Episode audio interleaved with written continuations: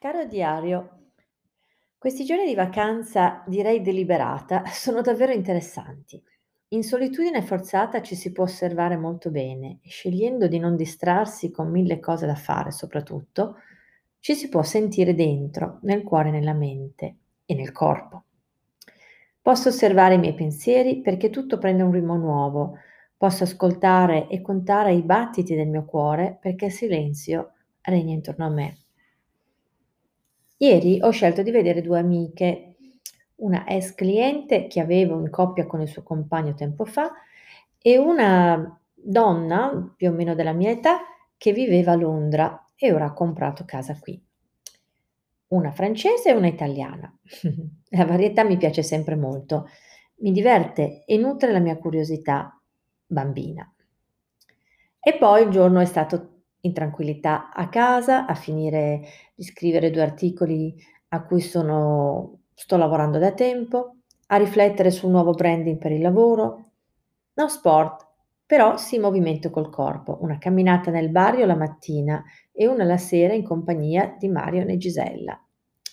Stamani avevo messo la sveglia alle 5 per andare a vedere il sole nascere al mare e poi fare yoga in spiaggia ma al suono della sveglia mi sono ascoltata nel corpo e ho sentito ero stanca. E ho così deciso di fermarmi a casa e far pratica di yoga qui senza forna- forzare nulla di più. Se non meditare e pregare poi. Essere presente ai miei bisogni fisici, mentali, emozionali e spirituali è stato un processo lungo da sviluppare. Ci è voluta pazienza, persistenza e pratica. Ci è voluto tempo, e ce ne vuole ancora. Tempo, sì. Quello che spesso noi esseri umani non sembriamo avere, sempre di fretta, alla ricerca di soluzioni veloci. E quando si viene alla trasformazione interiore, invece, tutto prende una nuova dimensione. Bisogna divenire lenti, flemmatici puri.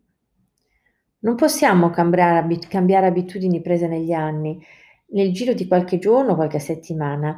Io che vivo da 20 anni e più ormai, un cambio di abitudini e ritmo profondo di vita, da quelli che conoscevo e praticavo, lo posso testimoniare. Osservarmi in questo ritmo lento che ho scelto prendendo questi quattro mesi di vacanza con Betty, la mia bambina interiore, è davvero qualcosa che spesso mi stupisce. In alcuni momenti è più difficile, in altri meno, e molto spesso è uno sforzo che so non deve essere né eccessivo né minimo, deve essere il giusto sforzo per me, come mi insegna la pratica dello yoga. Di fondo osservo esiste sempre un senso di colpa latente, la colpa di non stare nel fare, nell'agire, nel muovermi verso il fuori. Non mi muovo più verso gli altri. Sto imparando a muovermi verso me stessa, una nuova direzione che imparo a 58 anni. Sfida? Direi di sì, lo è. È la sfida di chi accoglie, chi, eh, so, è, eh, scusate, è la sfida che accoglie chi decide davvero di comprendere il significato di amare se stesso o se stessa.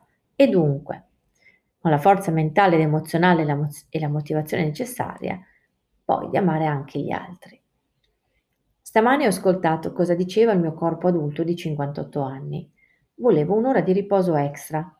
Gliel'ho concessa ho potuto farlo perché ero presente a me, meditato e praticato 30 minuti di yoga, ho poi iniziato a scrivere il mio diario.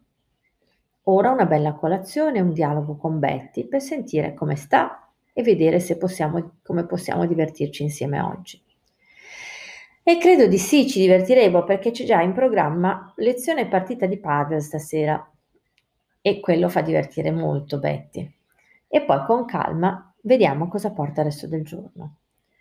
È nuovo per me restare nel fare poco e lasciarmi stupire da ciò che la vita mi regala ogni giorno. Nuovo e meraviglioso. Puoi provarci anche tu se vuoi. A presto, Elisabetta.